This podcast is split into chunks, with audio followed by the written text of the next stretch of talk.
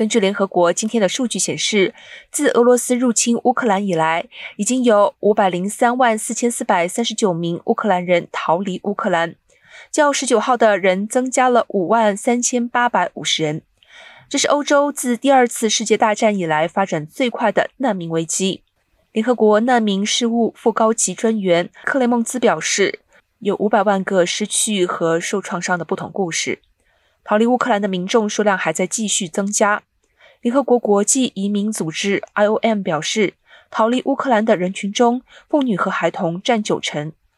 而年龄介于十八到六十岁的男子因符合军事征召资格不能离开。